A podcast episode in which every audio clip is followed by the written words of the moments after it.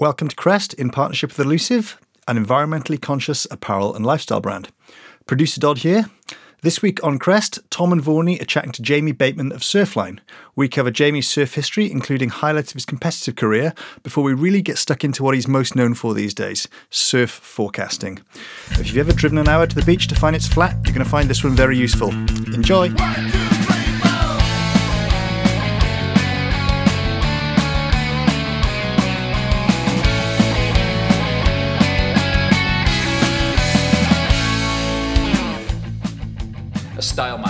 Charger, an international forecaster.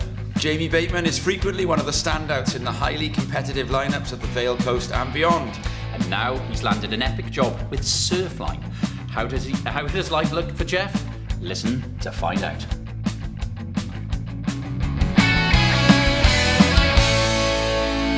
So, uh, welcome, Bateman, to Crest in partnership with Elusive. Thank you very much for having me. And, uh, and, and welcome also to Mark Vaughan, who's enjoyed his time co hosting uh, on our landmark Greg, Greg Owen episode so much that he's come back for more.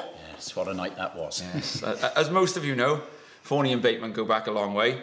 Um, so, as he was with Owen, I'm sure Mark will help us unlock this uh, Llantwit legend in all his guises. You can also see us again if you take the YouTube option, thanks to Craig Nicol, aka Camera Anchor, who is quite the aficionado when it comes to all things media nowadays. Thanks, Craig, and uh, it's great to be working with you again. So, before we get into the interview, uh, a quick word on two very special people. And Tom, I know you'd like Yeah. to start this one off. Yeah, so uh, Welsh Surfing was devastated with uh, the loss of both Mark Schofield and Tim Jones within a few weeks of each other. And although the surf community has wrapped its arms around the families, there's still going to be a big hole left where these colossal characters once stood.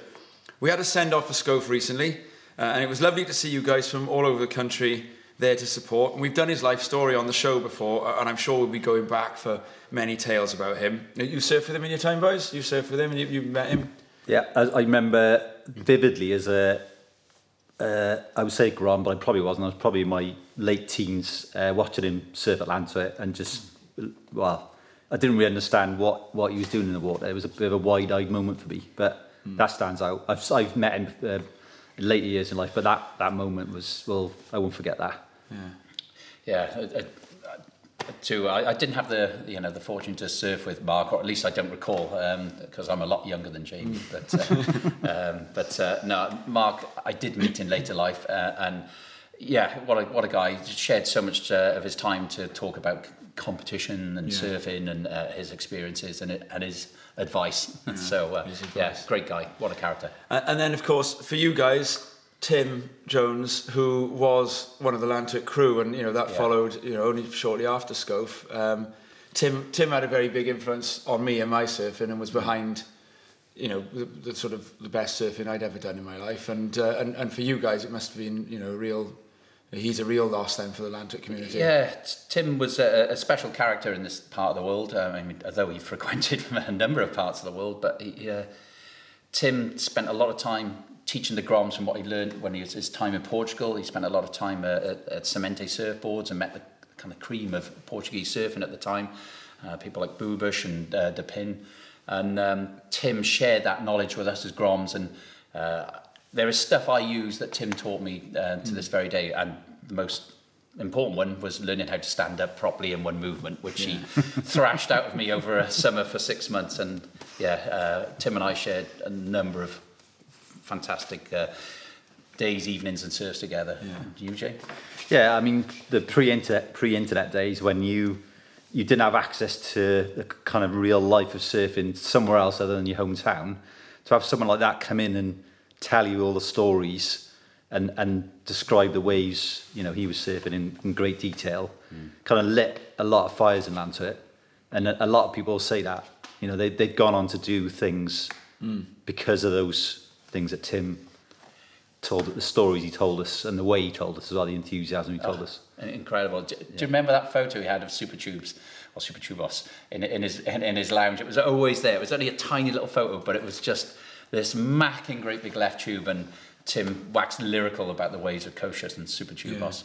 Yeah, we'll we'll miss him, uh, and our thoughts and love and prayers go to his family, to the family. And, his, and his sons especially. And I think, you know, Tim was an integral part of that Llantwit crew. And should we maybe start by talking about that Llantwit crew? The sort of, you know, it, it's grown nowadays, I suppose, to encompass a lot of the sort of wider Vale. But uh, for you, Jamie, you, you from Llantwit, like grown up here? Yeah, uh, and my folks had the privilege of moving here when I was uh, three years old, I think maybe four. Where were you born? Uh, I was born in uh, Buckinghamshire, just northwest London-ish. Oh, were you, darling?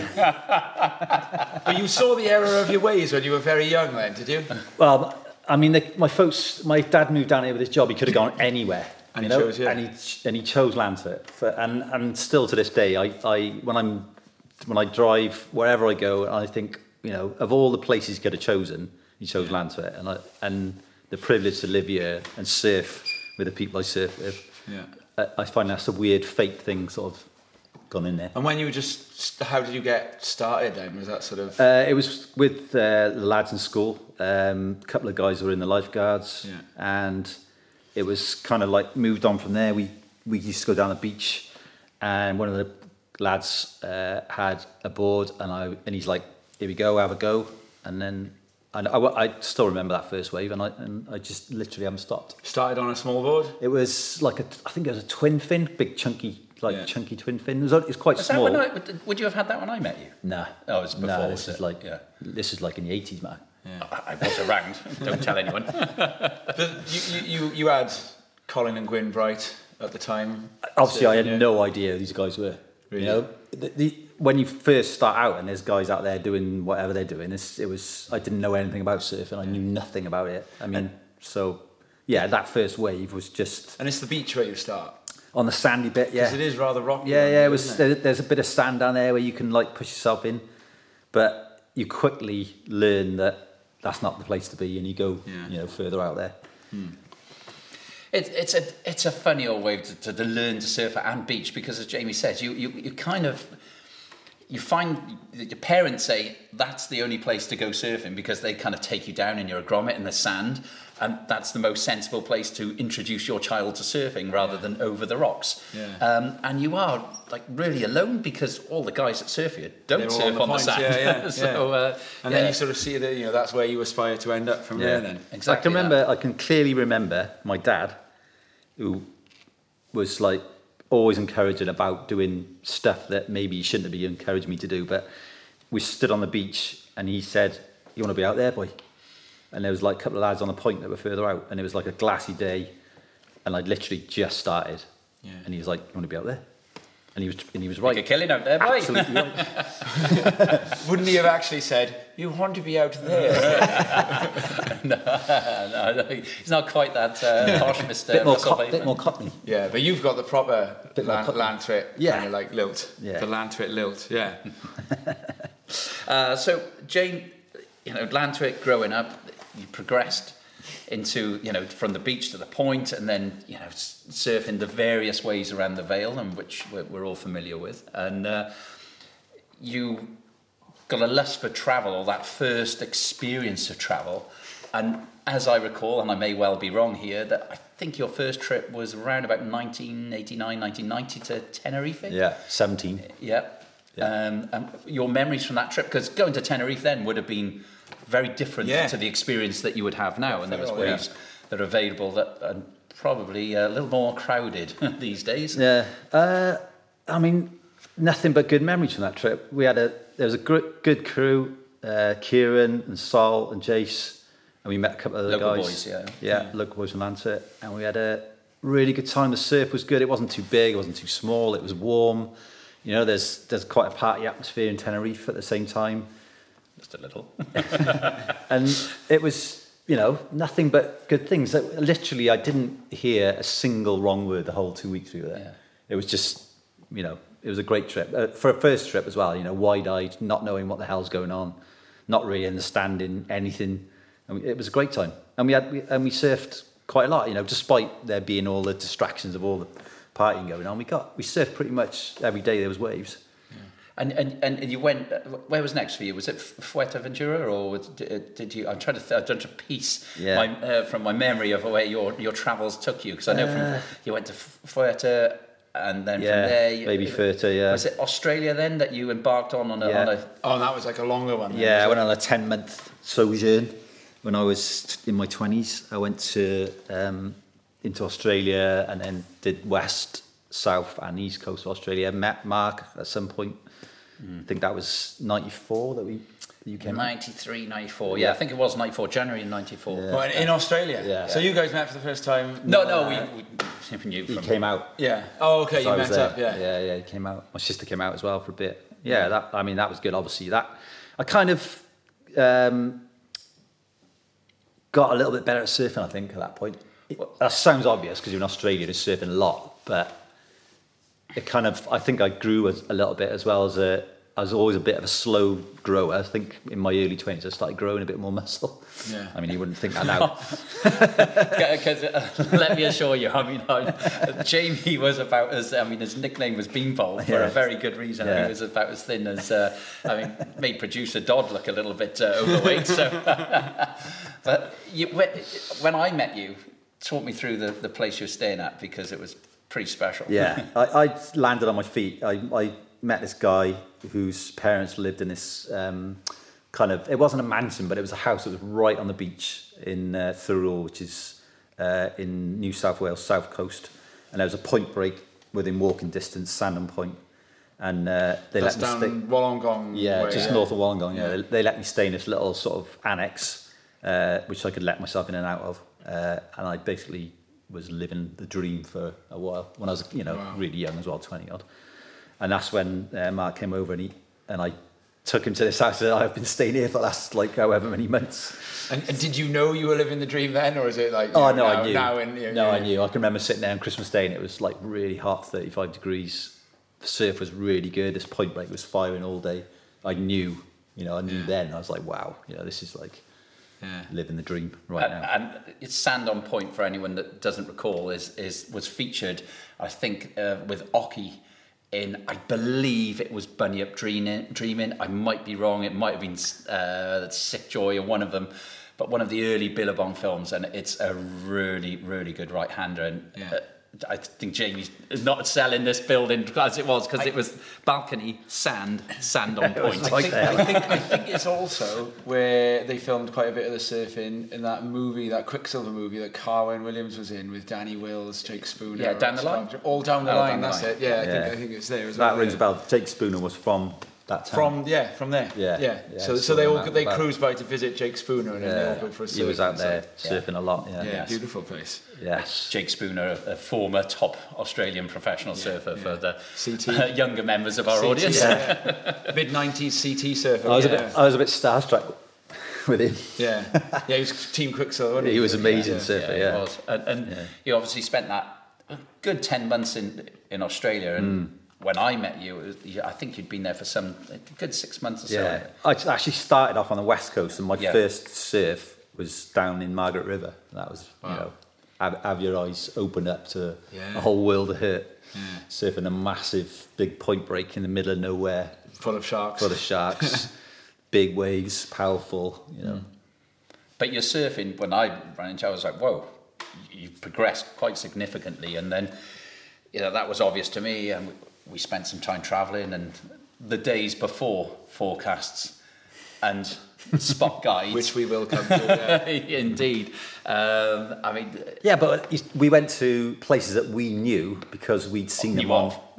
we knew them. We knew where they were because we'd seen them on surf maps. I had, I can remember having clearly having a map of New South Wales in my bedroom, and places ticking on, going, I'm going to go there. I'm going to go there. I'm going to go there. yeah. And he's, you know, like North Narrabeen, places on the north coast of Sydney.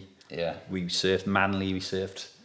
You know, we, we just literally jumped in a van and we drove like, and we saw the signpost. Oh, there, look, we're going to go there. Avalon. Oh, yeah, we're definitely going to go there. We just drove in. Because it was around that time that the film Water Slaughter came Yeah. out. Yeah. Uh, and again, it was an Australian production of all the best spots in Australia that were highlighted. And Yeah. that gave us a clue as to where those spots yeah, were. that probably, yeah, that was probably a, Could have followed that map. didn't Yeah, exactly. all the way up to Kirra. Yeah. and well, Burleigh. yeah. and then later Indo. So then from there, then you. Yes, I've done the the, the obligatory uh, tour of Indo. Uh, had some well, yeah, we had some good ways. We went on a, um, I think somebody's stag do in Indo. Yes. Do you know that one? Yeah, that was, that was me. That's one of the sort of famous Yeah. Welsh trips of all time, really, wasn't it? To the Mentawais, yeah. That was. Vaughan, Vaughny drinking a beer, pulling into the channel. and Yeah. It doesn't quite look as slick as Slater does doing it. Uh, it was VHS then. uh, yeah, it was. Um, And a, and a few uh, trips around Bali as well. Yeah, obviously, amazing place. Yeah. I can't wait to go back, maybe one day. Yeah.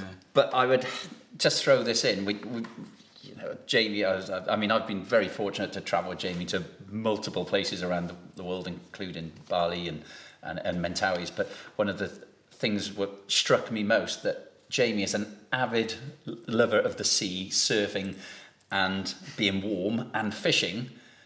Your experience of being on a boat trip, Jamie, with all your best mates. Yeah, I, I didn't like it.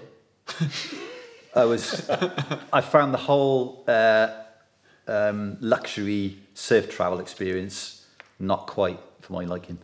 Right. Having been placed on the doorstep of a wave and not having to think about where you're going to go, get how you're going to get there, all that kind of excitement that comes with, you know, what happens if we go down this road, that Yeah. kind of thing. And, and don't get me wrong, there was really good surf, and we were there. You know, we had some good swells, Yeah. and it was and it was good waves. But I found myself after a while being bored, and I was thinking to myself, how can I be bored? You know, I've got this these perfect ways, you know, to go. I don't even have to do anything. I jump over the side of the boat. Is that we go. why you're such a lover of Ireland and Caithness? Absolutely, yeah, Because of the fact that. hundred percent, yeah. Yeah. Yeah, but you know, you, I would. I don't want to like um, dissuade anyone from doing the boat trip thing because you know, do it. I mean, it's amazing. The surf's amazing, Yeah. and it's an experience. The whole thing, getting there, you know, it's like going on an adventure. But personally, for me, You'd rather Caithness? I'd rather be in the wilds of nowhere. Yeah. The, the, is part of that, you know, the, the Scotland Island thing, all this like wind, tide, weather, you know, predicting everything, and it's all a little bit trickier, and these spots come and they go. That's that's obviously appealing to something that is very important for you within surfing then, and, and, and that Solitude. and that starts with going as now. wh- wh- What do we mean by mature student? When you go to university, you go as a mature student. What, what are we talking?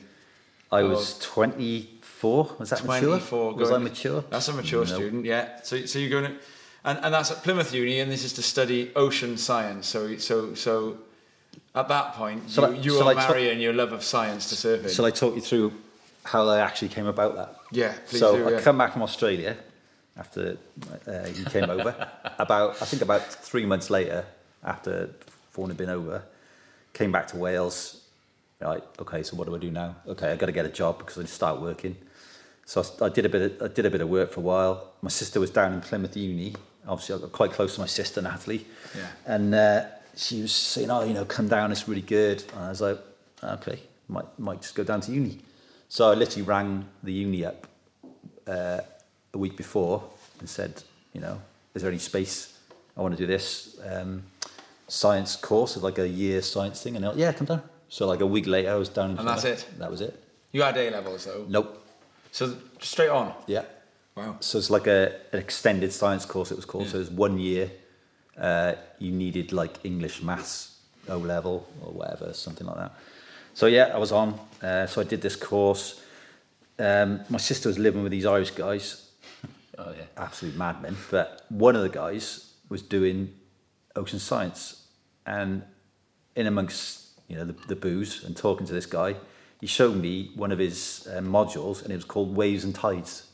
You know, that was like my head blown. I was like, what? You can do this as a study. Yeah, I was like, I couldn't believe it.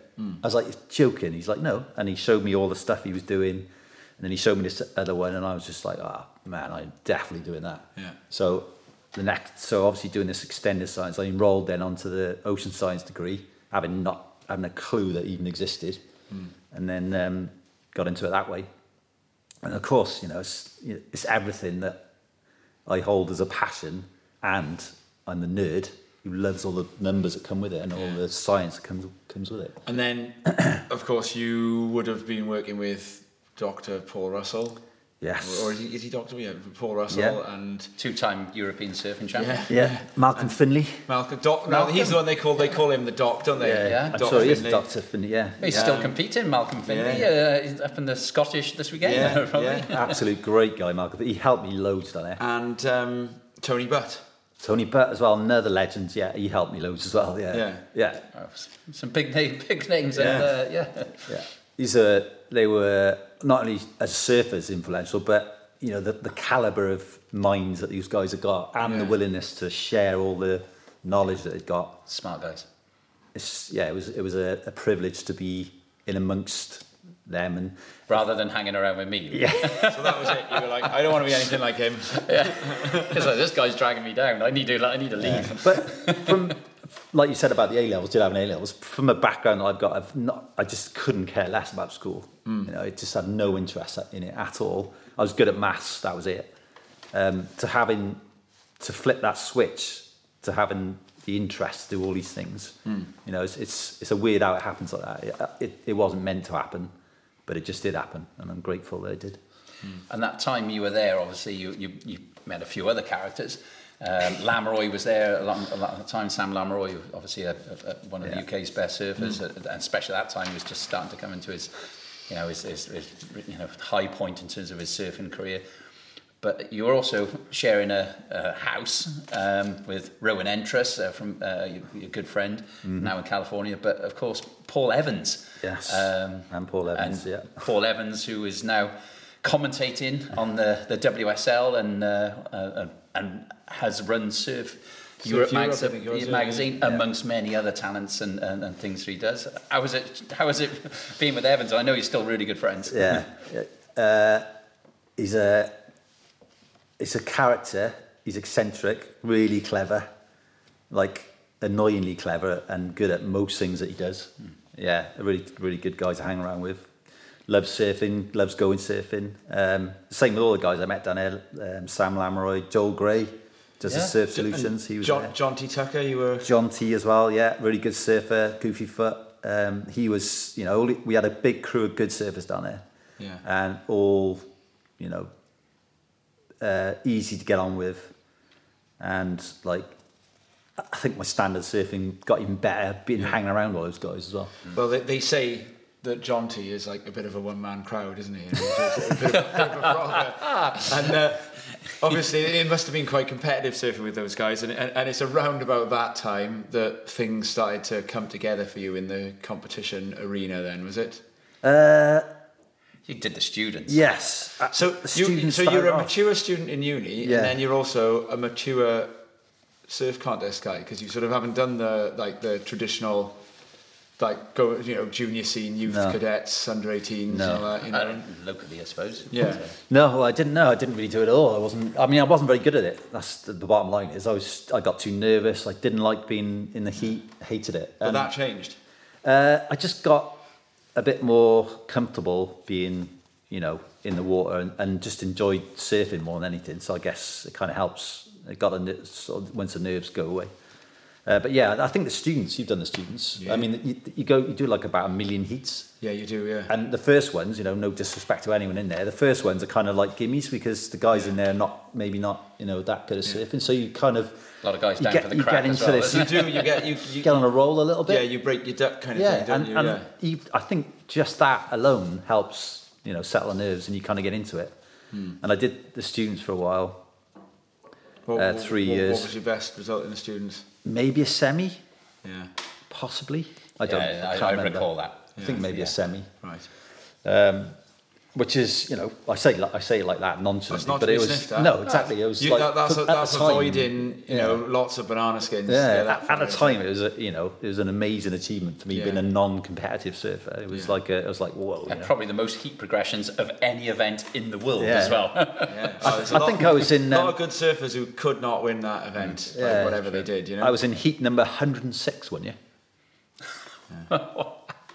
Uh, and uh, even uh, more annoying after being there all day on day one, and you know what the nights are like out on the Oh, yeah. students, they're quite big. yeah, It was going to be at eight o'clock on the Saturday morning. yeah. because there was not enough time to run heat one in one day. so I had to be down there like eight o'clock in the That was morning. it. Three peaks as well. Yeah. Yeah. Three peaks all day. Wow. Heat 106. Yeah, that's that's an impressive heat count. So, Jamie, obviously that competitive experience, and that led on to you, you know, progressing on the Welsh scene in mm. terms of you know enter the Welsh nationals, and you, you started to make inroads into the Welsh team, and that in itself was, you know, what you, apart from the, and I know some of those results, but what were your highlights again? What were your competitive highlights? Is, is there particular moments? I know there's Welsh team trips, and I'm I'm just going to skip past the bit where you drove your mum and dad's car into the roundabout just outside Castle Martin, which is not a roundabout; it's actually an eight-foot uh, perimeter wall. hang, on, hang on. We don't skip things like that on Crest in partnership it's with Elusive. I'm getting the signal from producer Dodd and, and Cameron Anchor. They're both going crazy with it. But coming in, crashing. I, uh, I, I tried to go round the roundabout the wrong way and clipped Ah, come back, come Oh, back. Sorry. curb. I know the roundabout. Yeah. So Yeah. it's the one just before what used to be the blue It's a sheep, chicken. it's a sheep Yes. pen. Yeah. It's- yeah, and you can go the wrong. You can Yeah. go the wrong. way. Only if you're racing with Yeah, Mark I was- Psycho Griffiths from Porthcawl Go- in, too his, fast. really? in his Nova XR2 He was my 3.68 first. injected. He, he or was my whatever it first ever lift to the Welsh. He was in, a, in an Escort XR3i. That's the one. White was it white? Uh, it was black, and Oh. I was supposed to have a lift with Mike Schilling, and it was just as well because I think we got there about an hour and a half earlier than Schilling would have got there. And I remember him putting the Offspring album Smash on, and then like I, I tried to talk to him, and he just didn't talk to me. He just and, and it was like we nearly flew over a hill or something. I, well, let me tell you, if you were listening to the Offspring, there was no way. We were year, it was years before Jamie was driving. So, so I you was were the racing. So you were racing Psycho, and you tried to cut that bend, did you? I- I think Like, I this was in- story's getting better by the second. dude. Yeah, I think I was. In, I may have been in front, and may have been. I thought, oh, ah, I'll just go this way, thinking it'd be easier. But then it didn't work out that way, and I clipped the curb, and that was the end of that. I, I missed the wall, thank God, because you know I had people in the car. Christ, Yeah, me. Oh, you and Chris Northrop. Oh yeah. Did you get to your heat? I don't remember. I, I, don't uh, remember. I, I remember the story, but for now, I think that's sufficient information to incriminate did we, Jamie. get, did we make the? Did we make it to the water? Of course we did. Uh, it? it was the, I think I believe it was the 1989 Welsh Nationals. It was your parents' car. I, I seem to remember Yeah, don't Ken. Vaughan uh, and his first early yeah. days of sponsoring the Welsh Nationals back in 1989. Bailing me out. Yeah, bailing you out. Um, but uh, yeah, it was, yeah. it was a very eventful Welsh Nationals that year. I, I think that might have been the first one I was down there as well. everything. Yeah. It, it was. But he was asking about highlights then. Yeah. So, sorry. That was a low light. That was a low light. Uh, but highlights from your Welsh Nationals. I can remember a funny one, and I remember saying to Mr. Ian Cat Thompson, legend, um, that I'd reached a certain age. I think it was 28. Is that the age for a senior? Senior, Yeah, yeah. I 28 I remember telling him, I was like, Over 28. I was like, that's it now, Cat. It's, like, it's over. I'm said I'm 28 now, so I'm going to do you the next one. Like, and uh, I actually beat him in one of the heats. Uh, I think I came second in, a, in that one. I think it might have been the final. of- In the seniors? Yeah, in Yeah. the seniors. Uh, that was a highlight because I remember us laughing about that years later. Yeah. Cat looking at me when I was telling him, obviously, and then going, what? But you, you did win a seniors one year. I didn't you? win a seniors. Yes. Yeah. Uh, I think it was 2004, actually. Right. Rings a bell. 2004. Yeah, I was in a heat with S- Nick Swinnerton, I think. Cat oh. might have been in there as well. Oh, it's a proper loaded one then. Yeah, and who else was in there? Can't remember. I had some wise words given to me before I went out in that heat from a guy sitting to my right. And he said, You want to be down there on those lefts you do, Bateman? Forget going out there on those rights. It was on middle base, so the Yeah. rights are not quite. Oh, right, okay, not- yeah, the yeah. tide wasn't Yeah. up enough. He said, You want to be down there on those lefts? As long as you can paddle back to them again. Yeah, so my first wave was a left, and it turned out it was quite a good one. But that bit of confidence from having that good wave Yeah. set me on the on the path to win that heat. Then I had a good wave at the end, big right, and that was the end of that. The. Welsh champion. Yeah, And I remember that because I was I was out. It was it, right. It was 2004, so I, I was wasn't competing because I was out with my knee up, and the it was uh, that's why I would have been offering uh, advice. But just before that year, uh, just going back a little bit. I mean, obviously you did a couple of Europeans with the Welsh team. There was the 99 trip to Praia Grande in uh, Portugal, which was an incredible trip with uh, basically the Welsh team consisted of basically mostly Llantwit surfers. Yeah. Uh, and then there was the 2003 Gran Canaria Championship where you were literally. Uh, that's not a that's not a highlight. I know, but it's. I think it's important that people understand the caliber of Jamie surfing because, you know, I've, I've witnessed this, and, and, and Jamie's very modest about his own surfing, and that he was a, sl- a slow starter, but he, he's continued on an upward trajectory since, and that having watched him in '99 give Didier Piter, Boris Le Texier, a real run in pumping, pumping Prague five, six foot. Yeah. And had those boys on the ropes Yeah, until the last minute. was on the CT. Yeah. uh, uh, shortly before that. Yeah. And just to narrowly miss out to a Welshman who basically we rolled out the, the bar that was halfway down the hill uh, uh, to the way to that event. But in 2003, Prague, um, in sorry Gran Canaria, and I forget the beach's name, but it, Yeah. talk us through C- that, that something like that. Or yeah. Lassinas or something. Just round the corner from the big, the really good right. Yeah, I was in the there. I was in the seniors, I think. I wasn't in the open. No, it's senior. Yeah. It wasn't a seniors, wasn't it? Yeah. So I was in the seniors. Nervous start, usual. Got a few ways, and this is like in the first heat, just squeaked through the repechage. I was having a bit of a shocker, and then I they sent us out on this little peak um, for maybe the quarters or the semis. I don't It's know. the semi-final. Semi-final, It was yeah. four to five foot. Yeah.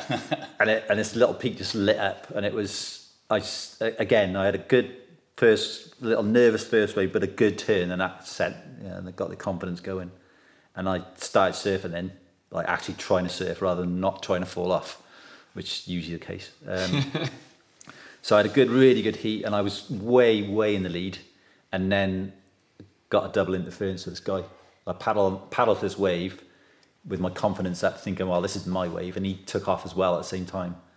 Actually, no, I think they gave the interference against me, but Oh, we, so- we stood up at the same time. So it was an A-frame and you went across yes, each other. went across each other. it was one of those as onlookers, and I'll never forget this, I stood next to Herbie, and you can imagine his reaction uh, because uh, Jamie was caning the heat. Okay, it, literally, it was as one-sided a heat as you could imagine to get to a European final. Yeah. and we were just stood on the beach like in like yippee, yeah, you know, couldn't believe it. Like yes, Cymru. Coming exactly that. And Herbie was glowing with pride.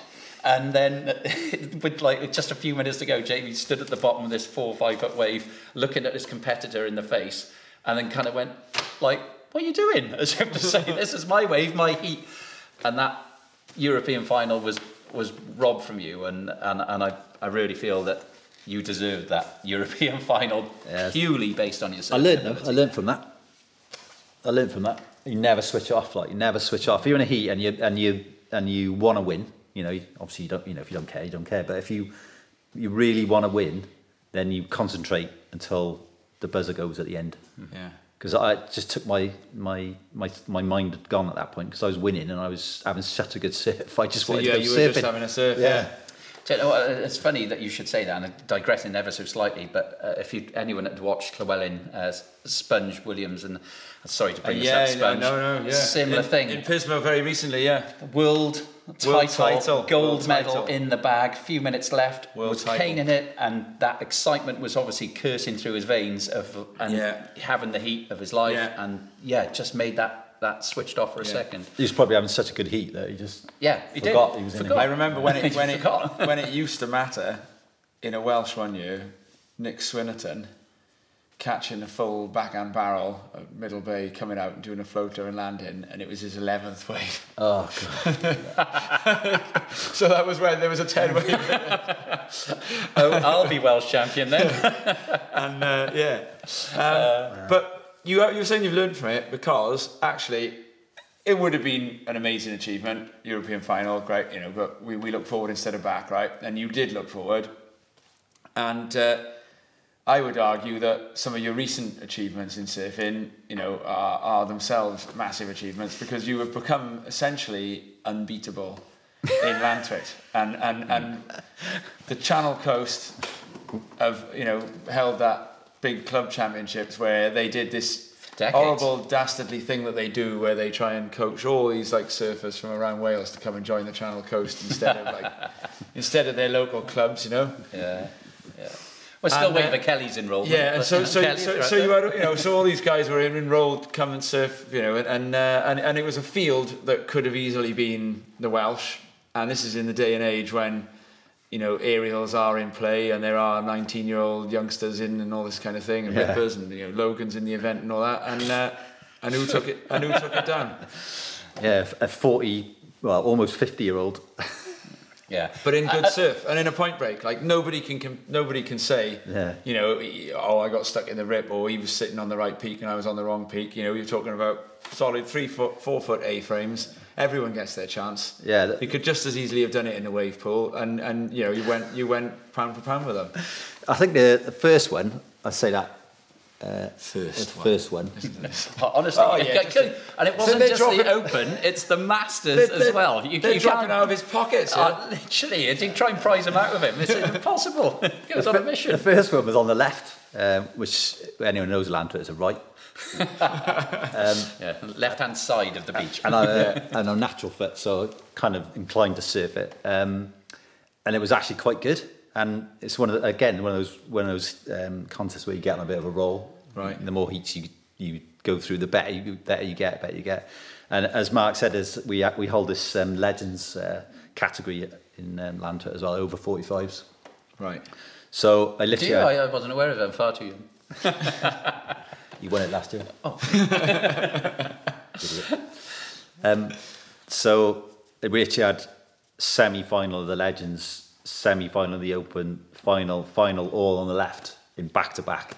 And I, I surfed like right through, getting out and running up getting out and running around, getting Yeah. out and running around. Yeah. The only way I could probably done it, Wearing save boots? the arms, wearing boots, running around. yeah Uh, and yeah, and it, and it was one of those things where you just you get on a roll and you just you can't.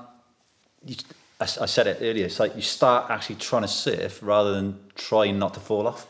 Yeah. I think we all we all get there in a sea where we're, we're just basically you know hoping for dear life we don't fall off, but then sometimes a fl- uh, switch flips and you're like, Yeah. oh. I'm actually trying to surf in it, and that was one of those occasions. The second one, Oh, anyway, that's uh, time for time for a break. The, the Legends final was hilarious because it was the, the tide had just come in. It was on the, the tide had come in Atlanta. It was on the point. Again, I'd been in the semi final of the Open previous, so I was all warmed up uh, and I stayed out there for the heat because I had the same colour vest on. They let me stay out for the for the uh, Didn't make final. him come in and change it. No, final. What colour was it? Two on. Can't remember. Probably red. Yeah. so you haven't had to fight Owen for the red vest. or No, something no, like that? no, no, we don't have that, those, just those issues in Llantwit. You'll wear the colour you're given. So, yeah? so I'm out there on my own, on the point. It's good, nice waves. It's like three foot. It's clean. There's no wind. And it's nice. It's kind of it's a little bit backy offy when the tide comes in. yeah. Where's everybody else? Looking around, nobody around. Yes. Nobody around. and then I hear that, burp, you know. Get on with it, yeah. Well, and then straight away, set comes in.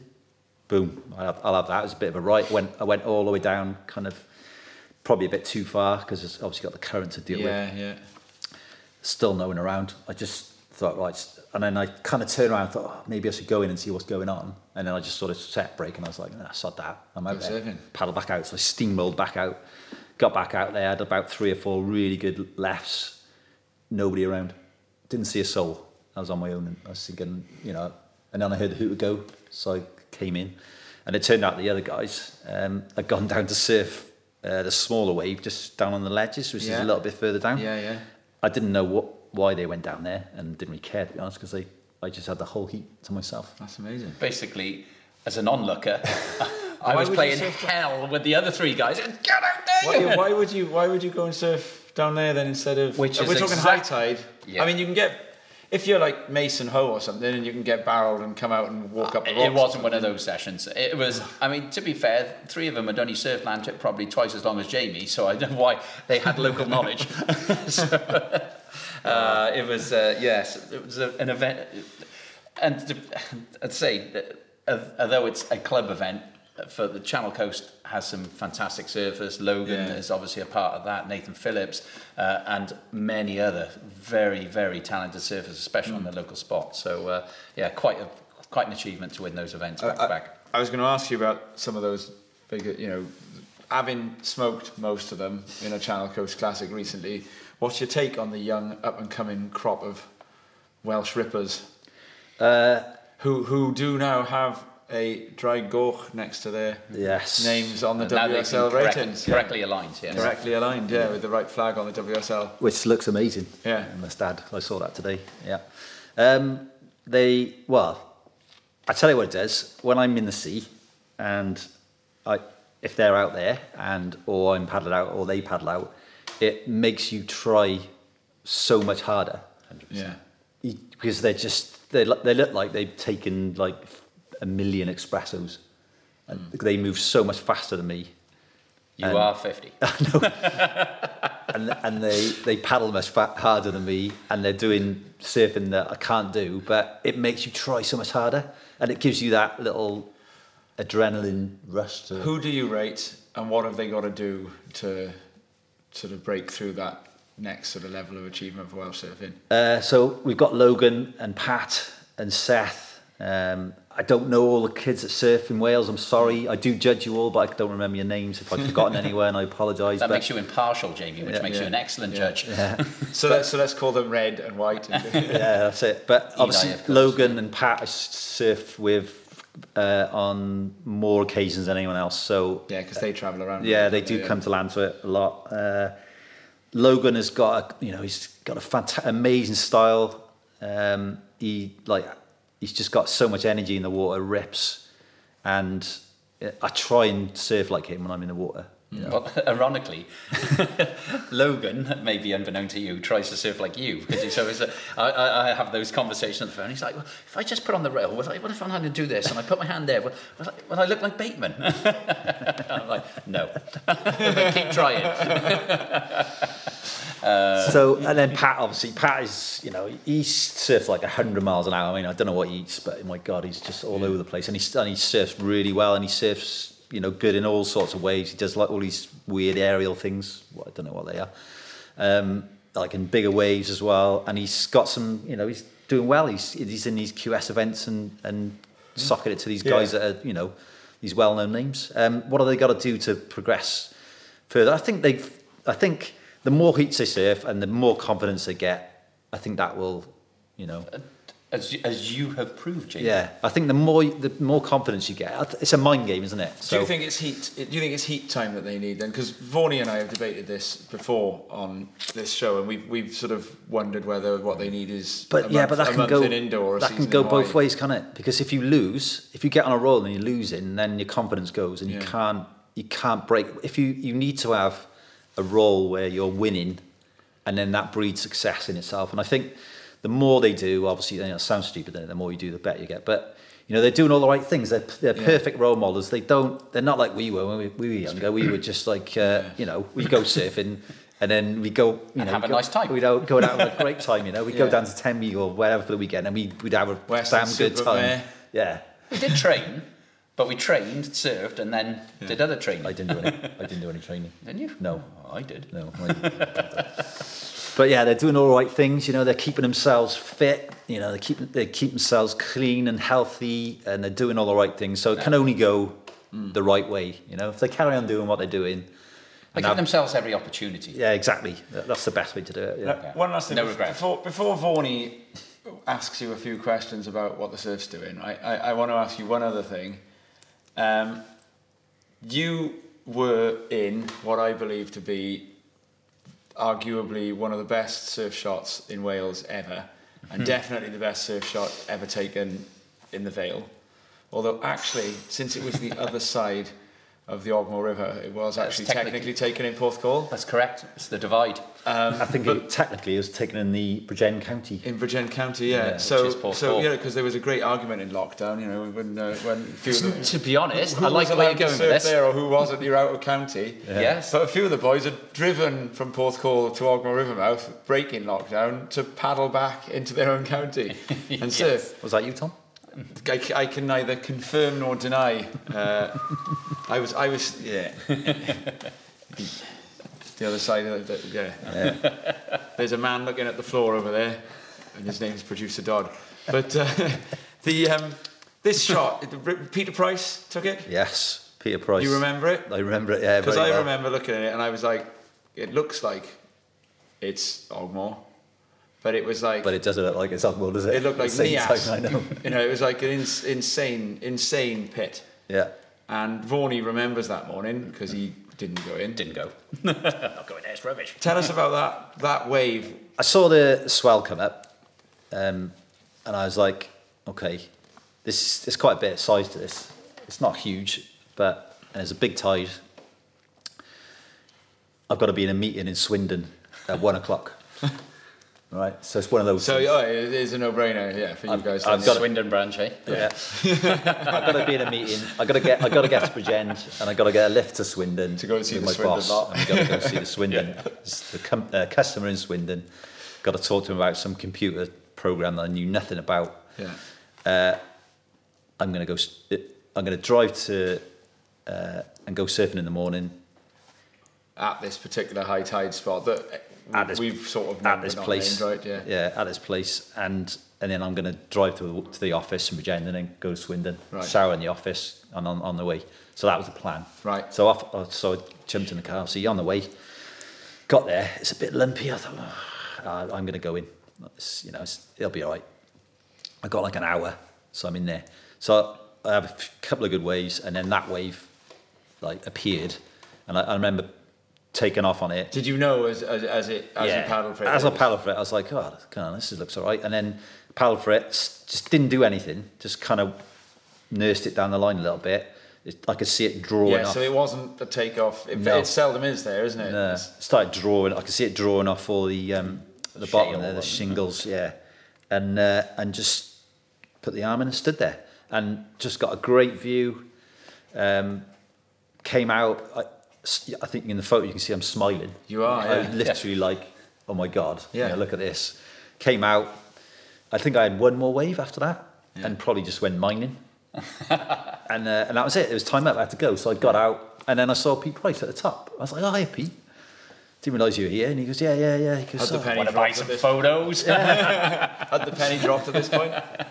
and he said, "Oh, I got I, I got one good one of you," and I was like, "Oh, okay, brilliant." Um, and of course, he's got a little camera at the time with a big Yeah, lens, Yeah. and I was like, "Oh, mate, I got to go. I'm late." So it's you know the, the meeting and off I go anyway. So that was it, and then I think literally like 20 minutes into this meeting, I get an email. I think it might have been from him with a little thumbnail yes. a picture. Like you couldn't enlarge it or anything. It was just like a screenshot of a screenshot of a screenshot. And then I was looking at it going, what? I can't believe it. It's that my wave I had. Oh man. It's like literally like that big on my It's, it's sand spit in Virginia. Yeah. And then um like ages later, I didn't see the photo for a long time. And then it popped up somewhere and uh, Right, it was Magic Seaweed, I think it first showed up. Uh, Magic Seaweed, I think, did it make grace Some- the pra- pages of print or? I think it was in wavelength, but a drawn back view of it. Yes. Like a full sort of drawn back view of it. So yeah, that's that's that story of that wave. That and I don't think I've had a wave like that there since, and that was. I I don't think anyone's ever had a wave like that before or since. Wave, yeah, the the best wave that's ever broken Yeah. in in the Virginia Ogmore River mouth. But the, the, and the best thing about that is it's still not the best shot in the Vale because it wasn't even in the Vale. Oh yeah, that's true. I did start by I introduced it as the best shot. You did. Best shot in Virginia County. Well, you, don't- you don't get good surf shots in the Vale, do you? Jen County, no. So basically, James, you've had that great shot, and now it comes to another question: good or bad? What's the surf going to be like this Easter, James? Can you tell me, please, please, please? Can you tell me, James? James, James, what's it going to be like? Where do I go? I could tell you.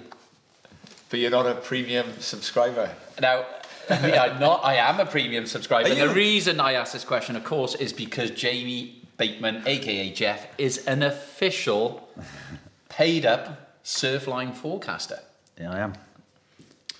And I'm very, very happy about That that. must That sound does- awesome. I remember I, I was I, I don't know why I was in Llantwit and I was waiting for a shop to open. Was I maybe or something? I can't remember. I was, I, Waiting for your pasties. waiting for the pasties to cook. Yeah. Yeah. what was it? Right, we've got to give him a plug. Bumblebee.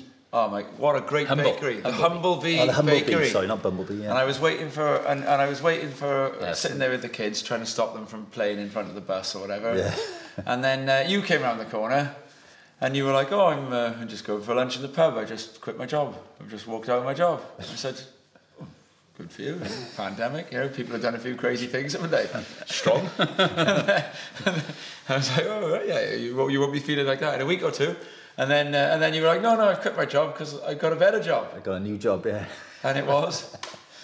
Uh, I got a job with Surfline uh, as a UK forecaster, and uh, I pretty much haven't stopped smiling since. Yeah. yeah. So what? what yeah. uh, So, But how did you get obvious, it, yeah. James? I mean, to talk us through. I mean, it wasn't just like, oh, is there a job? I'll apply. Got the job. It, there was a lot more to it than that, wasn't it? It was. wasn't It, it took a long process. time. Yeah, it was, it, it was about four or five years of um, pestering him, basically. Uh, it all started when a very good friend of mine, Liam O'Shea, uh, mentioned that he'd sat next to uh, Ross Garrett from uh, Surfline at the opening of Surf Snowdonia, which was oh, how many years ago was that? 2005. No, it's not. It no. wouldn't have been 15, sorry. 15, I was going to say. I knew it ended in a five. yeah, yeah. Five. I was like, my God, 2015. what happened? 2015. five. You just put another 10 years on me then, Tom. I was like, my goodness me. Have we been here that long? That's my daughter was born. Oh. anyway, sorry, Jake. 2015. And uh, because I was telling him, you know, that I'd love to do that. Yeah. That'd be, a, oh yeah, I'd love to do that. Because as the Llantwit boys know, you know, they have been pestering me for what's the surf going to be like for, well, I don't know how many years, 30 years. Well, you did study ocean science. Yeah. You've only got yourself to blame. And, and, and Gwyn was getting a bit unreliable. It's been a long time. Gwyn Bright, yeah. Gwyn. in, the, in yeah. the local circles where I've been, you know, handing out uh, tips of information about Yeah.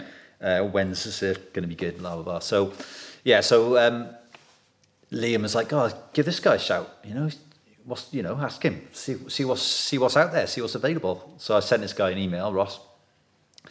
He got back to me within like two or three days, and and was super enthusiastic, copping me in with a guy called Jonathan Warren, Right. who's uh, um, uh, forecaster. Um, he's like the forecast manager for Oceania at the moment. Does like you know, Australia and you know Tahiti, etc. All those and pipeline. He does yeah. Hawaii. All the spots on it, and he emailed back, and he was super enthusiastic. I said, "Look, you know, we haven't got anything available right now, but you know, send us some stuff. You know, we'll keep you up to date." And basically, I was in this like email back and forth with this with John for a few years, um, telling him, you know, where I'd been surfing, what, you know, giving him, just selling myself basically about what I knew about waves and and how they, you know, what what conditions were going to be like and blah blah blah, all this stuff about wave noise that I knew. And, and James, sorry to interrupt you. And, and John was based where? John was based at the time in California. He was um, on the west coast of America. Yeah, Where, So you're where pitching are they in. California? uh, he was in Huntington. Right, The, okay. the head office is in Huntington Beach. In Huntington So the, the reason I mention that is, you know, you're pitching yourself as a UK surfer in Wales in a very, very Yeah. little known part of the Yeah. surfing world Yeah. to, you know, somebody To who sat in Huntington Beach, Surf you. City, USA. Yeah, yeah, exactly. Yeah.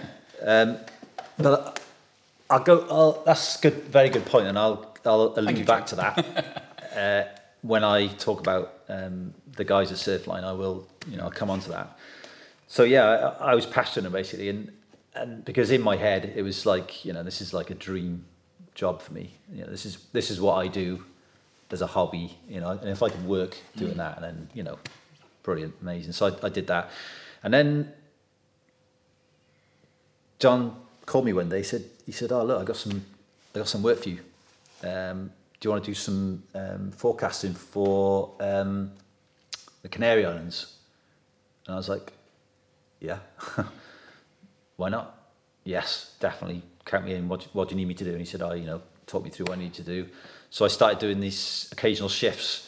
Um, whilst you know working full time, you know, and, and, a, and a family, I started doing a second job, doing these, the surfline stuff, which And, was and the WSF, which And the also have WSF. involved yeah, with. the, the WSF, and that's a full-time job. but like I said before, it was a hobby, you know. So so doing this forecasting, you know, it's just wow, this is amazing. So I, I did this, um, did these shifts in the Canaries. I did that for a year, uh, just in the season. So it's just the winter season for the Canaries. They don't do the forecasting for the summer season. Yeah. Did that for a couple of winters. Uh, and then another phone call. Oh, can you do the Maldives? We, want, we need a forecasting for the Maldives for uh, the season in the Maldives, you know, which is obviously in the, the, the our summer.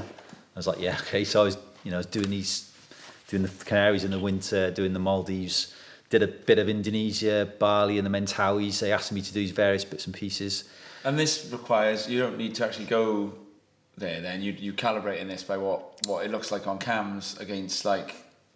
So you've got a surf report, and then you're looking at what Ulus looks like on that surf report. Yeah, you you you But you're, you're also forecasting based on all the computer model data that's out there. So Yeah. all, all the forecasting model data that's available, Yeah. you put a picture together of what the surf's going to be like for the next um, week, and then you, you put your personal stamp on it, what you think the waves are going to look like, when's it going to be, you know, the, the swell's going to peak, when's Mm. Yeah. the swell going to drop, you know, Yeah. when's the wind going to do this? You put this personal stamp on it. So even though I'm saying I'm doing the Maldives, you know, how the hell do you know what the surf's going to be like over there? Well, Yeah. you know, waves are waves, doesn't matter where they are. But you've got to look at what direction the spots face in, which ones are wraparounds, and Not necessarily.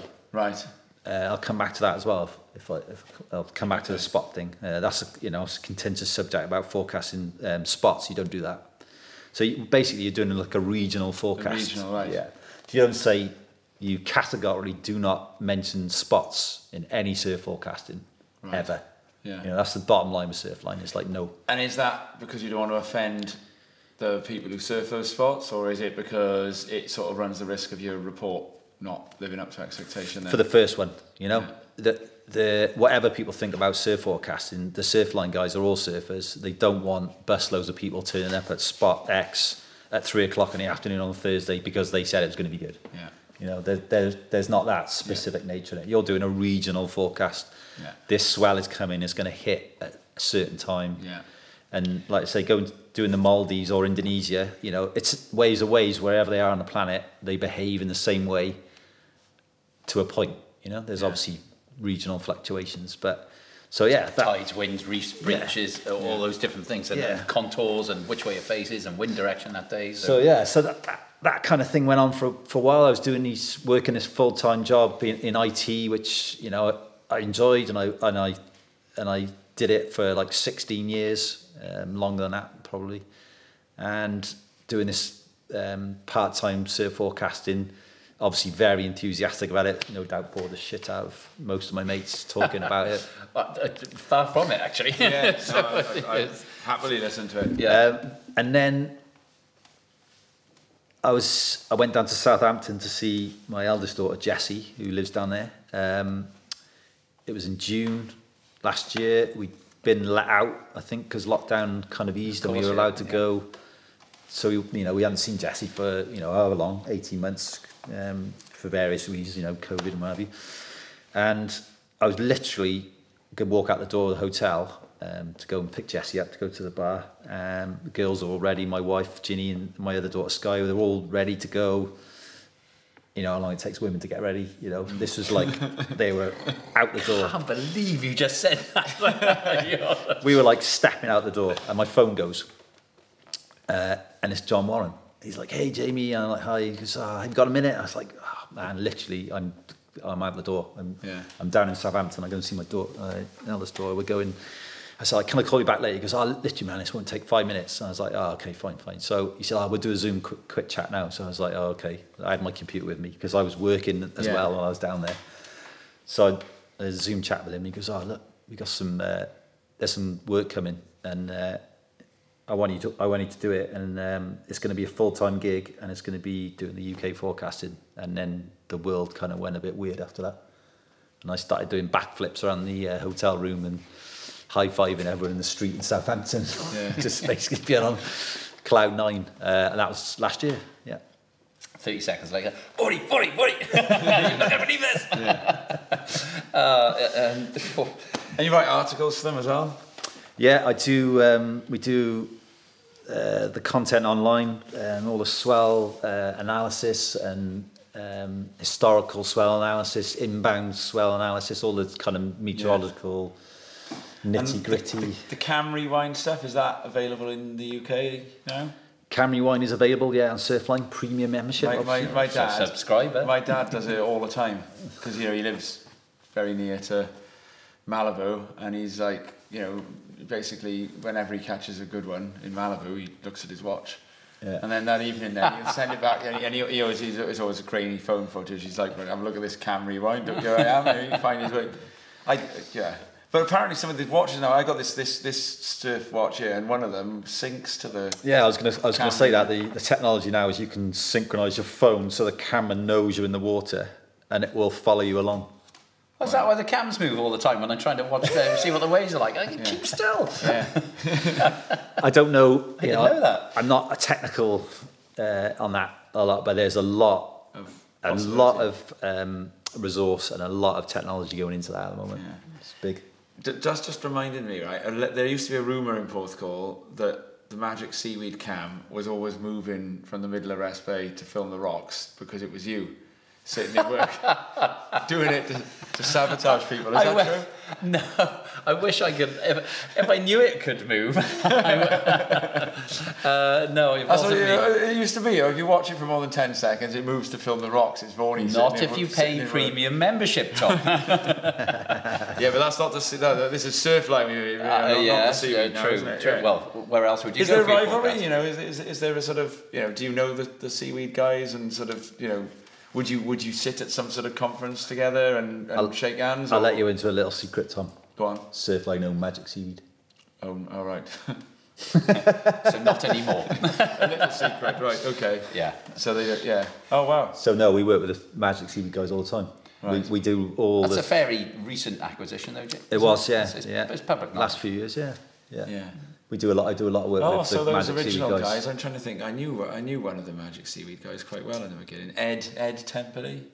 He must be. long I remember now, Is he? his name. Yeah. It was him and a guy called Ben who'd founded it. Yeah, it? the the uh, Ben Freeston who founded Ben Magic Fre- Seaweed. yeah, that's it, yeah. He's now um, like the um, vice president of product at Surfline. Ah, so there's a lot of the innovations of all the um, Okay, all the right. product innovations. So that house in Plymouth from the uni days, Paul Evans is now calling the WSL. You are on your way to forecasting the WSL. Yeah. Quite a little achievement for those little early uni days. Yeah. Um, and now you're even receiving emails from the WSL, and in the athletes and the coaches and managers to say, point us in the right direction to get our next clips, video, etc. You do that? So you, you, you do that then? You, so you tell someone where to go? Uh, con- for the competition wise, for the contests, um, Surfline do uh, forecast for WSL. Yeah, yeah. They always do because when you want to Yeah. know where, if it's going to be on right now. you look it up. You Yeah. go. Yeah. Surfline forecast. And I Google it. I just forecast. Google Surfline Rip Curl Pro, and then I know then Yeah. like I can plan which evenings I'm going to be Exactly watching exactly the what I do. and they're right, aren't they? You know, they'll Pretty say much. like, you know, okay, Although, again, the wonderful thing about our sport and surf forecasting, and Yeah. Jane will know this from the amount of times I've been, what's it going to be like tomorrow? And it's like, it was two foot, you said it was going to be three, or it's three foot, Yeah, you said it yeah, was going to be one. Is that Bells, a week ago, they were calling, it's going to be rubbish. Yeah. And that And now yesterday it's was been really good. fairly pumping. Yeah. Um, Oh yeah, I mean the, the the ocean is so you know a dynamic situation, changes every day. yeah, You know you can you can do a week forecast and it's utterly meaningless a day later. But are there any charts where you're like, you know what, given the This way in which things are moving and things are happening, that this is a fairly static chart. The, the, the, the events that are going to unfold in terms of waves over this particular area are going to be, you know, pretty much set in stone for the next week, 10 days. Is that about as far as it can go out? I mean, obviously there obviously there are you know it goes from one end of the scale to the other. You know you can do like a week forecast and it all comes to fruition and everything's like you know as the models you know it's Yeah. just a, a model at the end of the day. It's not you know it, it's not a exactly what's going to happen. It's a computer model based on mathematical equations that is trying to predict you know a, a, a chaos. but that's System. actually what your brain does when it's catching a ball. exactly. It's, it's, it's just, you know, the thousands of times it's caught a ball Yeah. before from different A ways. billion It does the maths- calculations, It yeah. does the maths and it catches that unique Yeah. ball. If your hand's doing a billion and head, your hand, how many have I had?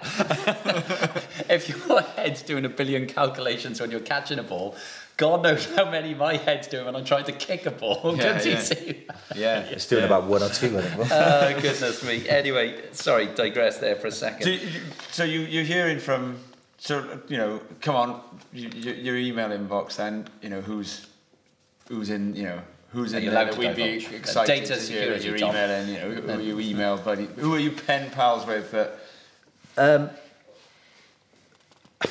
I'm Mark Vaughan. Yeah, Number one. obviously. um, no, I mean, I'm not. I'm not pen pals with anyone. Um, but the the the job will entail that um, surfers that get paid to go surfing want to be places where they know it's going to be good, and they will um, do all they can to get that information. And Surfline does that with obviously the WSL um, forecasting, but obviously you can do it with um, you get uh, content that goes out on Surfline where guys go to trips to certain places and they do forecasting for that. So those guys are on on the right trip. A, a recent example um, was um, Northwest Ireland um, last winter, just gone, and there was a massive there was a massive swell coming, and it's one of the like one a Mullaghmore jobby? yeah, uh, one of the days when Nazare is, you know, they got the red light for the Yeah. green light for one of the tow contests. You know, when it, there's a huge like northwest swell coming, um, west northwest swell, and then you get all this like everyone goes mad. Nazare's on. It's going to be like you know eighty foot, whatever it is, stupid amount. Um, you know, the WSL I got a, a tow contest on, and then someone pings you, what's Ireland? What's Ireland going to be like? And then so all this furore going on about Nazare, and you look, you know, you look at Ireland and you think, oh Jesus, it's going to be massive. And then the guys, you know, they want to go to uh, tow, you know, those big spots. They're asking, you know, what your opinion is on what it's going to be like. They know, they know what it's going to be like. You know, they live there, they surf it, they breathe, you know, live and breathe that those big waves. But they value your opinion based on you know your information that you can give them on those days and, and I've done that for I did that for that um, one of the um, tow days out in uh, on that ridiculous slab in Northwest Ireland and the forecast was good. You know the models predicted what the models were predicting turned out to be you know fair you know good a good take on reality on that day and it was huge like 20 30 foot whatever 40 foot clean you know offshore. The guys were getting like stand up barrels. So when these guys, you know, like you, uh, Conor Maguire, or you know, they, they get these these pits, and they always say, oh, you know, look, the guy who whipped me in has got to take some credit for this. But now, it's the guy who, who dialed you in Yeah. as well. Well, especially if you've you know flown thousands of miles. So the team is like it's do. widening to you know a, a, a, yeah a, a, a, an office yeah and and in Llantwit Major. yeah and, and and you know the content you see online you know it's amazing the pick the footage you know there's, there's a lot goes into getting that content to you as a user Yeah. and, and surfers lap it up they love it the big wave stuff you know it's amazing Yeah. to watch even a non-surfer can relate to Yeah. looking at that Yeah, it's a, you know, big it's Netflix a big, you know, it's a big thing. Isn't it? And yeah. and you're right, what you said. You know, a lot of it's a lot of time and a lot of money. You know, huge safety teams, all that. They're not going to just rock up there on any given day Yeah, without that basic information that that swell is coming, And it's significant. and you know, local conditions are going to play And- ball. And, so, and, and sorry, I was just going to say, it, what a notoriously difficult part of the world to forecast. Oh, goodness me, yeah. In terms of, you know, Yeah. just the United Kingdom in Yeah. that sense, and, Yeah. and, and an island, Yeah. and that particular patch of, uh, of the world Absolutely. is. There's no trades, well, apart from it's windy often. Yeah, yeah. and, and, and if it moves a couple of degrees, Yeah. a spot goes from firing to blown out. And Yeah. Exactly, which we all live and love and understand because we Yeah. surf in, in this, this part of the world. But you take someone like uh, Nick von uh, Rupp, Yeah. uh, who's Yeah. You know, there's so much footage of him studying the charts and and those caliber that caliber of surfer who's constantly travelling. Have you um, have you helped Dylan Graves? You know the guy who does the weird waves. No. Does he- Dylan Graves, how does he find those? You know, he's he's really uh, some of those waves he finds. Yeah, there's some of them are off boats. Yeah, the boats, not the, even the waves. all Zambesi, wasn't it? um, and you're going to Huntington Beach, though. You, you said you were going to come to that. You're going to go to Huntington Beach soon to. Yes, been very fortunate enough to we're, we're going out to California um, next month in May for a team get together to get to meet all the forecasters. I haven't met them in person yet, so I'm. So that'll be uh, this will be going out first Tuesday of May. So uh, you might be uh, some plane listening for you on the plane. Yeah, I will be. Uh, I'll hopefully get a surfing in uh, Southern California. Never been, so yeah, very excited about that. I'd like to hope so. And you're I think them it'd be top of the agenda. I'm gonna, I'm gonna meet them all, yeah, Yeah. and thank them all as well for letting me have a job. Now, we are, you know, the uh, we're, the, we're the public service broadcasting, we're the, we're the Radio 4 of, uh, of Welsh surfing, right? And we like plurality of debate and right to reply and all of this. So it would be remiss of us not to put directly to you. I'm trying to sound like Nick Robinson here now, you know, on the Today programme. Mr. Bateman. no, I can't, I can't do this. this. You're doing Forty, really go on, you do it, you got it. you, You- I'm not sure I can do Nick. Robinson, but I tell you what I am going to come to is the outrageous remarks made by uh, what many people see as a Welsh legend, Paul Gill, uh, on the show. Oh, it does going say back- outrageous there. That's an adjective. That's not, not- Yes. this is biased Um, reporting. Right. It's an outrage, as far as I'm concerned. I'm being impartial, but uh, as as a friend to both um, uh, of Paul and Mr. Bateman, he- Paul made the outrageous accusation uh, that Well, I we, think. I Can think, we can I we think play it? producer Dodd's going to cue it up. can We're we, can we play it? We'll cut it in right now. Okay. he wanted to get me i eventually to be a surf forecaster guide. A bit like these people who sell their souls for, you know, they work for Surfline and places like that. Um, and give all the spots away and hype up the swells. That's not what surfing's about. It's not what surfing's about. Hyping up swells, which I saw in Magic Seaweed. I only monitor them to see what the, you know what they've found recently, what they've just discovered and uh, they they seem to want to guide everyone to the spots. So they can't be surfers. These people involved in this. That's what I, that's all I can see. But uh, somebody recently has just fa- landed the dream job of uh, telling everyone, you know, where it's going to be on and when it's on. I think he lives down uh, down your way.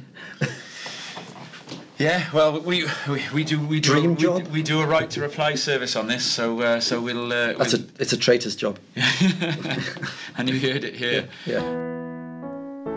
I think, Jamie, having listened to that, you have you certainly have the right to reply, and you have certainly earned the right, the right to reply. So, your response to the Gills accusations, please. Shocked. no, Disappointed, I prefer. Yeah, disappointed. uh, I will start with I understand uh, the passion that everyone feels about surfing. You know, I've been a surfer for a long time. I get it. I understand.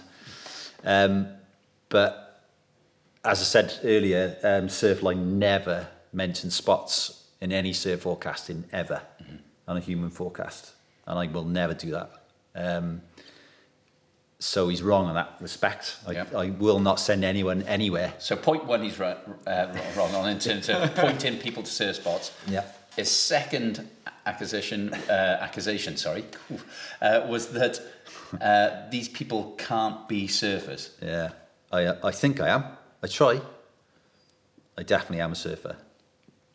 Well, if you just on the basis of your description of your Mentawai trip and the fact that it didn't have enough exploration for you, then I think that certainly deems you as a surfer. Do you know what I find interesting about in the this purest form? is that yourself and the Gill, you, one thing you have in common, both of you, is that you're you're guys who've got a reputation for being like somebody to ask, you know, what's the surf like, where to go. You know, there's the there there was the sort of the legend still, you know, if if if the Gill shows up, you're surfing the best waves in Wales, um, and and you know he many many many times, you know, I've been in one place in Wales I don't know as well, and I say to the gill, you know, oh, what if I drive down, you know, and he'll tell me, and and, and I'll and I'll follow his order, and I'll get it right, you know, and, and he gets it right. He's got a reputation for being a, a forecaster himself, hasn't he?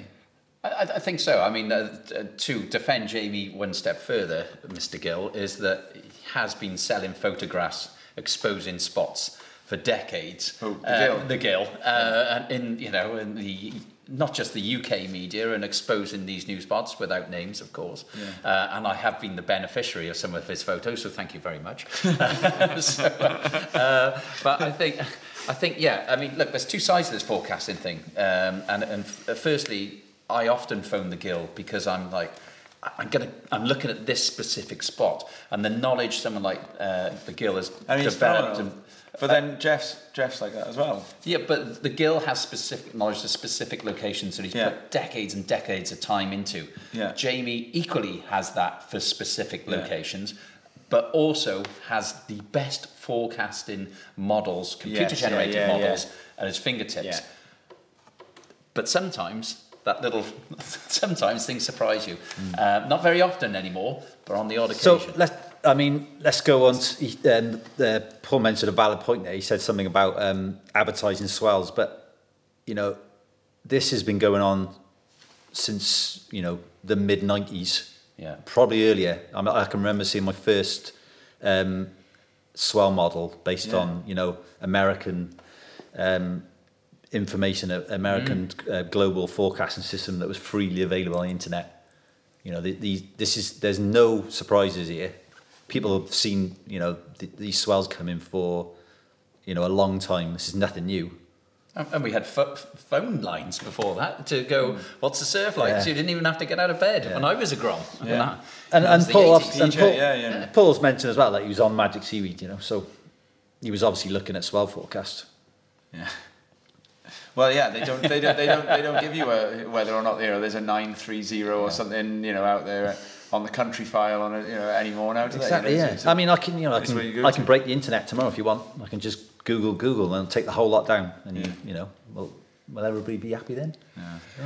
I, I think a surf has, and that's the thing, people still are craving those kind of empty lineups, but the truth is, it. The- This, this harder and empty harder. lines thing is it though? Is it a bit like you know has modern surfcasting re- surf forecasting reached the point where it's a bit like going fishing on a boat trip with the radar on?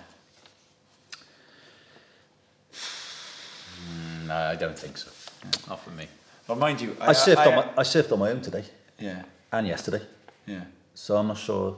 And it's Easter, half term. I see. and I have to say as well, I have actually been on a fishing boat trip with the radar on, and it's great. I thought you were going to say you still caught nothing. no, it's great. it's like, why wouldn't we? You know, why wouldn't any? No, and, and why wouldn't we want to? You know, as a surfer, like I want other surfers to surf. You know, and like uh, I, empty lineups are a beautiful thing to look at, but I like to see waves getting surfed. Yeah. Like, I want, I want those waves out there. being There's a, yeah, there's there's so many arguments, you know, for you know, for it. Uh, the surf forecasting and, and limited against the, the limited is you know against is purely from a selfish point of view for the surfer he wants you know he or she wants to get the waves with no one else there. with no one else there. You know, the arguments for there's like so many benefits Yeah. for everyone involved, and so many benefits that people use themselves on a daily basis. Um, like think think about uh, the good times that you've had in your life. Are they when you're on your own, or are they with when there's other people there? Yeah. yeah. You know, most of the time, you know, the the belly laughs that you have in your life mm. is when there's other people there. For sure, for sure. And that's that. That's a great point. One thing I would like to add, sorry, Tom, before you go on to the next point, is that the in the, and I've no, I've already kind of said this, but in this part of the world, as surfers, there are so many elements that because we are on one of the biggest Yeah. tidal ranges, because the Yeah. weather is so uh, inclement and so different, and the fact that you know we don't have trade winds, etc., is that perhaps in this country, and going back to Paul Gill, is we are a little perhaps a little bit more uptight, and we know that as British citizens, we're obsessed the Brits are obsessed with the weather. If you live in Yeah. Hawaii, you kind of know it's going to be a northeast Yeah, yeah, uh, trade like do, most yeah. days Yeah, throughout the, yeah. uh, the winter season. So you know, and, and perhaps that's why we're a little bit more uptight than most. Is the, is the UK the most difficult place to forecast, or the British Isles? Uh, we have this debate actually on Surfline quite a lot. Um, I always throw in the the, um, the Severn Estuary as as the I find the most difficult because of the tide. The tide, Um, th- there is no swell model information anywhere in the world that in, integrates tidal interaction. Right. So you've got to use your knowledge of how that works. Yeah. To, So, to so when you're forecasting for this area, you're using your own knowledge to uh, uh, uh, tweak those models at all, Jay? yeah, Do you look at tide charts? Wow. yes, Yeah. Yeah. And I don't mean tide tables. I mean tide charts, like where you know the arrows go, kind of thing. Oh, you mean the tidal streams? Yeah. Yeah. Um, you, you you you base it on the the, the range of the tide because obviously the tidal stream is going to be, you know, more on a bigger tide. You can Yeah. put it to that. But yeah, you have to have a knowledge of what the tides do to swells to be able Yeah. to predict, you know, what it's going to be. Do you have anyone who uh, regularly sort of bugs you? You know, there's a there's a fella in Porthcawl that Vaughan does a very good impression of. Do you hear from him very often? no, Go on. Yeah, oh, How's it I, I like? couldn't possibly. No, Phone's no, no. ringing. Hi, Jane. no. I'll leave it there. Nobody, nah, nobody bugs me at all. Uh, I mean, all the Atlantic crew have pestered me for a long, long time about what's the surf going to be like, what's the surf going to be like. I do say to him, look, it's all online, you know, you can check out my forecast. Have, have you and Cynthia Sosdian sat down and had a proper oceanographic hour of chat together? I got I'm no competition for a, a level of ocean, ocean uh, oceanography. She's like a way, way beyond me. Yeah. Yeah, She says that about you. yeah.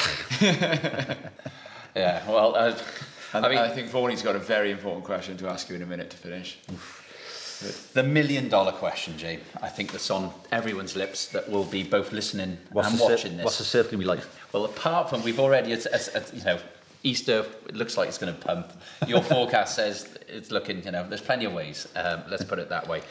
Um, but the million dollar question: optimum swell size, please. Wind and tide for one of Wales's best beach breaks, please. Coney Beach. and I'm asking for a friend.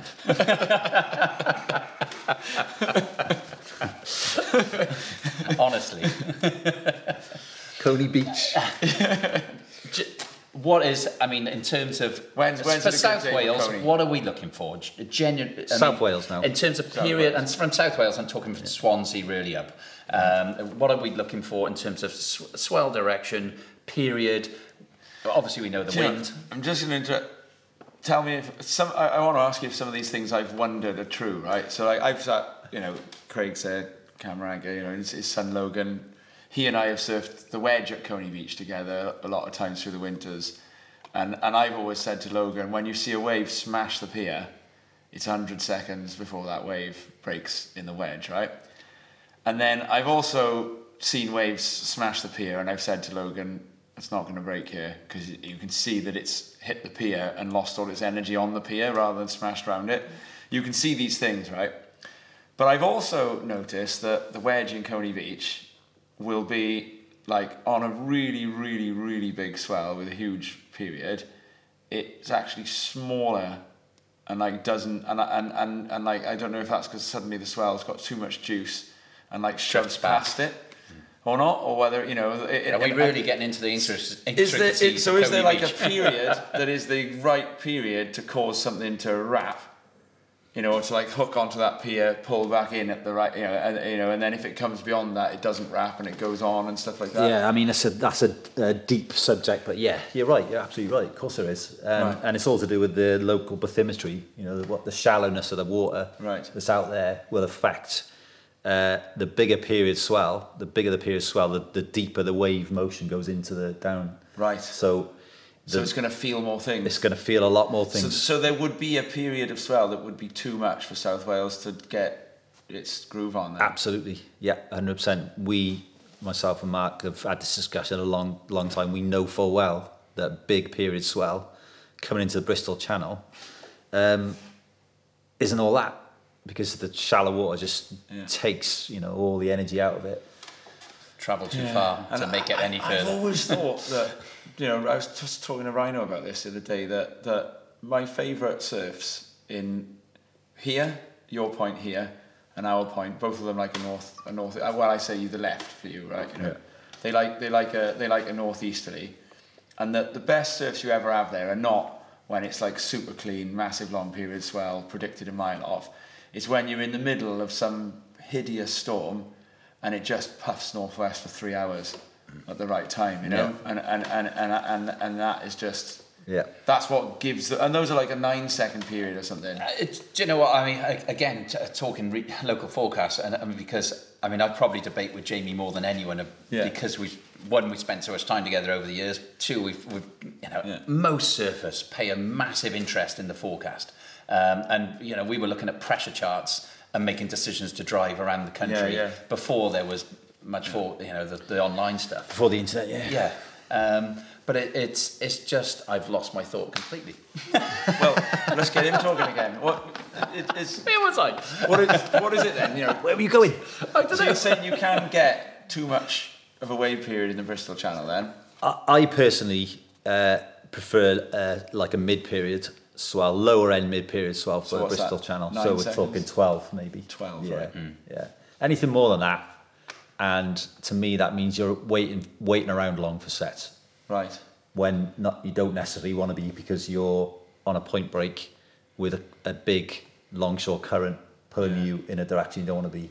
Okay. So you want to be catching a lot of waves.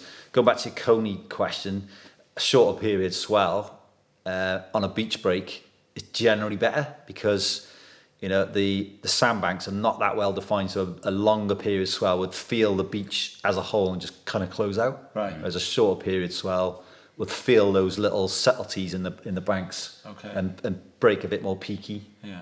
and and and and what you've noticed with the the swell coming around the pier you know there's there's there's obviously something there with the bathymetry of the way that that swell will feel the bottom and wrap wrap through. Yeah absolutely. And sorry, what I was coming back to to finish to get to where my Yeah, boyfriend left now, off, yeah, something like that, was, was to do with the, the wind, the wind in this part of the world, especially where we are, with, with you know Yeah. how many miles from Somerset, Yeah. and that you know we, we will have a forecast one way and it'll blow pretty much 45 degrees the other way or not Yeah. at all even on a 20 mile an hour forecast so there's still despite all Greg- the forecasting things can Greg Owen still always different. calls these days where he says the wind has been forecast to come up and it hasn't. Hmm. And Greg Owen always says, and, and I think he's right, he always says it's one of those days where the wind's coming up once the tide turns. yeah that's a, The that is wind a waits really for the tide point. to turn. yeah that, that is a great point hmm. that as far as I'm aware and I've researched it a lot that is not science But it happens, doesn't but it? But it happens. I've seen it happen. Yeah. I even when Big I was in, when I was in uni. When I was in uni, I did a navigation course, part of one of my modules, Yeah. and I mentioned one of the um, navigation routes that we did was around the Channel Islands, and they obviously have huge tides down the Channel Islands. Yeah. And the timing of the trip was the tide was going to turn at a certain point, Oh yeah, massive tides. and yeah, yeah, and I'd written this little bit about the wind will change direction and pick up when the tide turns comes in. And the Yeah. lecturer tapped me on the shoulder one day. He goes, "How do you know that?" And he asked me because and you said, he obviously knew, just like you knew, because Yeah. he you know was a sailor or whatever. Yeah. He'd seen it happen. And I was like, oh, you know, it's like you. I've seen it happen. I've seen it happen so many times. Yeah. Why is that? It's I I personally don't know the answer to that. Why that is. must be the. No, yeah, I'm not There's try. there's there's obviously some science I'm there not somewhere. try, yeah. But I don't I don't know. Do you predict the Severn bore? Did you? No. Because that's a whole world of you know, like how, how deep amateur has the river scoured lately? What's the tide? yeah. You know, that is, did you hear those guys go? We'll be stuck here all night. Well, and that's the beauty of surfing is that we love to talk about what the surf's going to be like. The, uh, um, yeah, and apology, no, no apology to the listener if this episode has ended up 10, 15 longer than uh, we, we've had the way we've had the red light from. There Jason isn't a surfer while listening. ago. Yeah, there's not a surfer listening to this that won't be interested. That's in just ended. It's ended up too interesting. I Yeah, couldn't- that's we could talk all night. Uh, so um, it's too interesting. I think it's fair to say that uh, Jane, brilliant. Thank you ever Yeah. so much for that insight into foreca- the forecasting world and, and what you have at your Amazing. fingertips. My Amazing. pleasure. Um, yeah. And um, I'm yeah. trying not to be too smug. That's it. The Gill wants that Uh, job. see? yeah, absolutely. So that's pretty much a wrap for this one then, guys. Uh, Vaughan's off to see if he can pick up the bottom feeder scraps from the High Tide Coney crew, while me, Jeff, and producer Dodd go and terrorise the grown-up rock bottom waves out front. Crest, in partnership with Elusive, will be going monthly on first Tuesdays from now on for the rest of 2022. So tune in again early uh, June for another great interview. Next up is Nick Hounsfield, the founder and main man behind the magical inland lagoon that has brought so much stoke since it opened just two years ago. And I don't know if Jamie can do a sort of forecast for that one, can you? Uh, Well, there's always a certain size wave. yeah. How did he bring about that vision? We probably will end up talking bathymetry with him. Uh, and, and, and what does he see as happening next in the world of surf technology? Nick's a lovely guy. He's got a really interesting story, so keep an eye out for it. In the meantime, we're always super keen for any ideas or feedback. Just email us at castcrest at gmail.com or com- comment on either our Instagram or Twitter feeds. Crest, in partnership with Elusive, can be found on YouTube, Apple, Spotify, and Google, among other platforms. And do please leave us a review if you're feeling warm about what you've heard.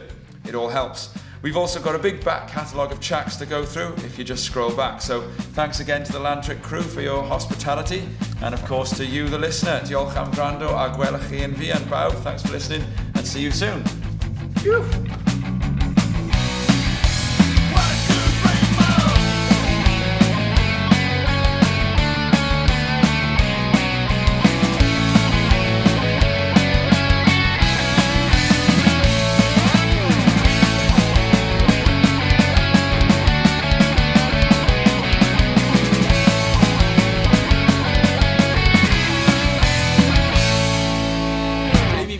is frequently one of the standouts in the highly competitive lineups of the Vale Coast and beyond.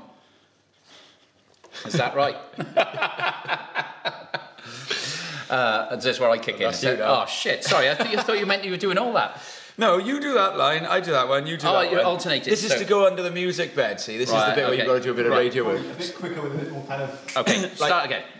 This is a trailer voice now. Oh, it's the trailer. Sorry, I It's the realised- bit in the beginning. Okay, one, two, three. I got to use loop.